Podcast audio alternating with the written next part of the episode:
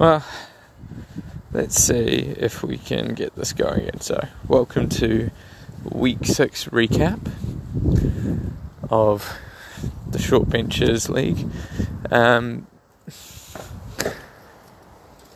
I have not had a lot of time to do anything at the moment. As some of you might know, I'm kind of packing up my life to go to Australia and this podcast is going to be both short and um, kind of truncated. So, what I'm going to do is I'm going to peel through some of the matchups, especially the matchups that we. Well, I highlighted three matchups, which I thought could go one way or the other on the Monday night game. So, I thought I would just highlight where those did work out and where those didn't work out. And then I haven't even looked at the waiver board. I didn't put any waiver claims in. So I'm just going to react to the waiver claims and then maybe talk about who I might want to pick up. You know, just for just for the fun of it.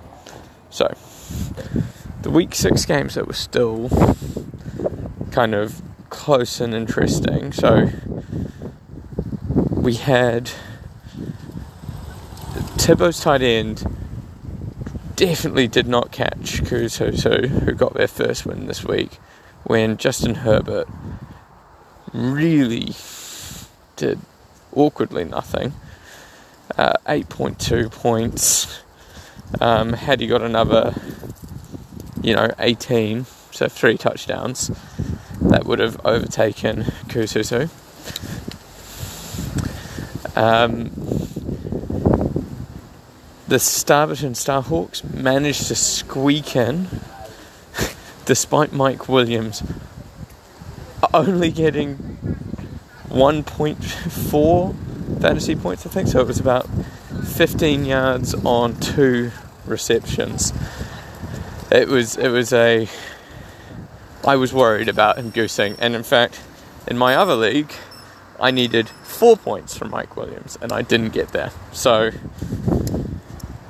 Starhawks squeaked in while my team elsewhere did not. And then the unforced errors who were looking for a big game from Austin Ekeler got a really good game from Austin Ekeler, but not quite big enough. Four points short of overturning the no hopes. So I think a nice kind of trio of moments that could have gone either way there. Um, and then let's have a look at this waiver wire then. Recent activity, waiver wire, wire report. So we're deep in, uh, we are deep in bye week hell now with some big teams like the Bills, like the Rams, all on bye. Um, so let's have a look. So RB1 season returns has got the first priority this week and immediately drops Taysom Hill, picking up Dak Prescott. So that dream did not last very long. Maybe I'll pick him up now. We'll see. Uh, we've got Kutu who adding Derek Carr probably is QB support. Tyler, Tyler Allgeier comes up for Bradley's deflated balls. It's an interesting pickup. I hope he's kind of growing. We've got Royston Rockets picking up Christian Watson, maybe in hopes of the injury to Randall Cobb, making some more space. Latavius Murray goes quite late in the piece, really, to unforced errors. Fifth priority. That's a pretty good pickup there. I mean, it'll be interesting to see if Melvin Gordon remains in the doghouse and if Latavius Murray is able to do something with it. Punishers pick up Thornton, the wide receiver from New England. Should be talking about who people are dropping. Lots of tight ends being dropped, so anyone holding two tight ends is probably only dropping one now. And then we're back around to the second second goes. Now we've got some defences being picked up. This is the right time to pick up defences with that second waiver go. So we've got Broncos come up, Jets come up. Yeah, Jets have looked good on defence.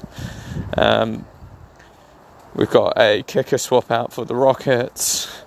Um, Packers D being picked up for unforced errors, Dolphins D being picked up by Eastside Punishers. So it's a it's quite an interesting uh,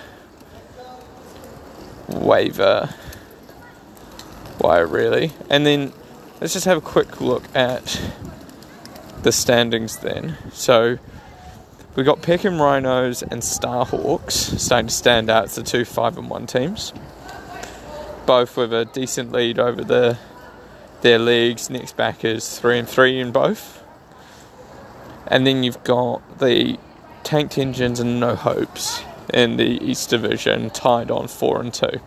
So those are those are our four teams at the moment standing out, and then we've got a number of teams on three and three, and a couple of teams on two and four, and a couple of teams on one and five. So still no one out of it. Everyone's still everything to play for. Um, and then let's just pivot straight into if they're interesting.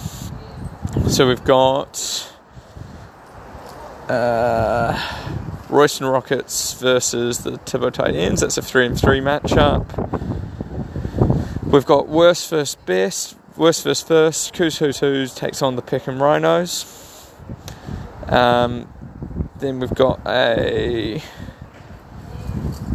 Then we've got a kind of bottom end squabble of uh, RBCs and returns versus Bradley's deflated balls, one and five versus two and four, respectively. So should be a good week for those games, and then there's a couple other games. All all, all games look interesting, of course.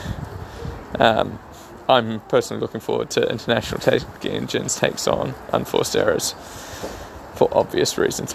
Wait, I'm projected to lose? Oh, fuck, I'm going to fix that. Anyway, I'm going to cool off then. Have a good day, everyone. Truncated week, and we'll catch you on the Messenger app later on. Bye.